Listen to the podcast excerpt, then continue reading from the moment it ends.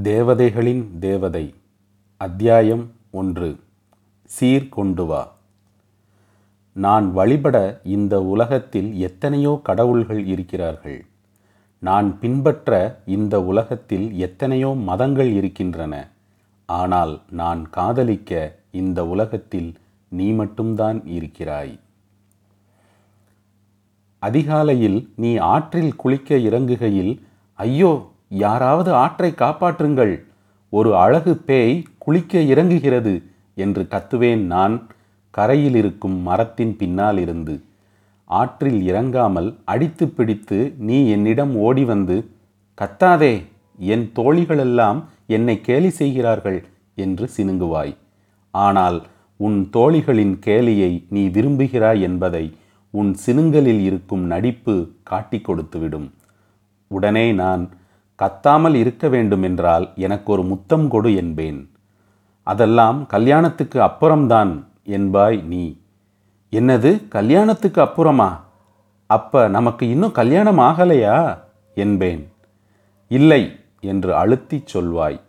அப்படின்னா கொஞ்ச நாளைக்கு முன்னாடி முருகன் கோயிலில் வச்சு நான் ஒரு பொண்ணுக்கு தாலி கட்டினேனே அது நீ இல்லையா? என்பேன்.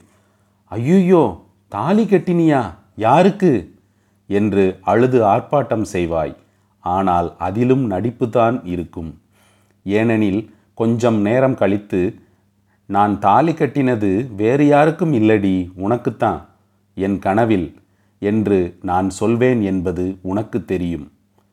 நம் காதல் நம் வீட்டுக்கு தெரிந்து அனைவரும் ஒப்புக்கொண்ட பிறகு முகம் நிறைய கவலையோடு என்னிடம் வந்தாய்.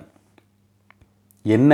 என்று கேட்டதற்கு நீங்கள் ரொம்ப பணக்காரங்க நாங்கள் ரொம்ப ஏழை. நம்ம கல்யாணத்துக்கு உங்கள் அம்மா அப்பா நிறைய சீர் கேட்பாங்களோ அப்படின்னு எங்கள் அம்மா அப்பா பயப்படுறாங்க என்றாய் பாவமாக. நான் மௌனமாக இருந்தேன்.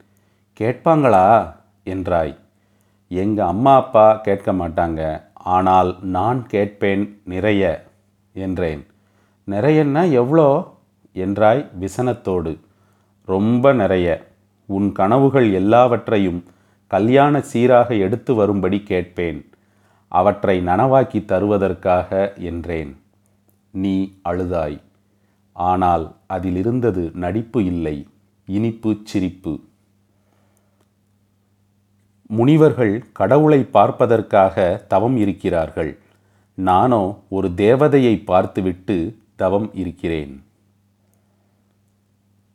ஒரு தாய் தன் குழந்தைக்கு சோறூட்டுகையில் நிலவை காட்டுவது மாதிரி காதல் எனக்கு உன்னை காட்டியது. குழந்தை பரவசமாய் நிலவை பார்க்கையில் தாய் தன் குழந்தைக்கு உணவை ஊட்டுவது மாதிரி நான் உன்னை பரவசமாய் பார்த்து கொண்டிருக்கையில் காதல் எனக்குள் ஊட்டியதுதான் இந்த வாழ்க்கை. நீ எப்போதும் தலையை குனிந்தே வெட்கப்படுவதால் உன் மதிப்புமிக்க வெட்கத்தையெல்லாம் இந்த பூமி மட்டுமே தரிசிக்க முடிகிறது. ஒரே ஒரு முறை கொஞ்சம் உன் தலையை நிமிர்த்தி வெட்கப்படேன்.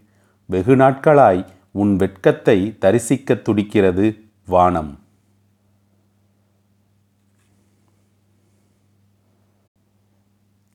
என்றும் அன்புடன். தொடர்ந்து நான் வாசிக்கிறேன். நீங்கள் கேளுங்கள்.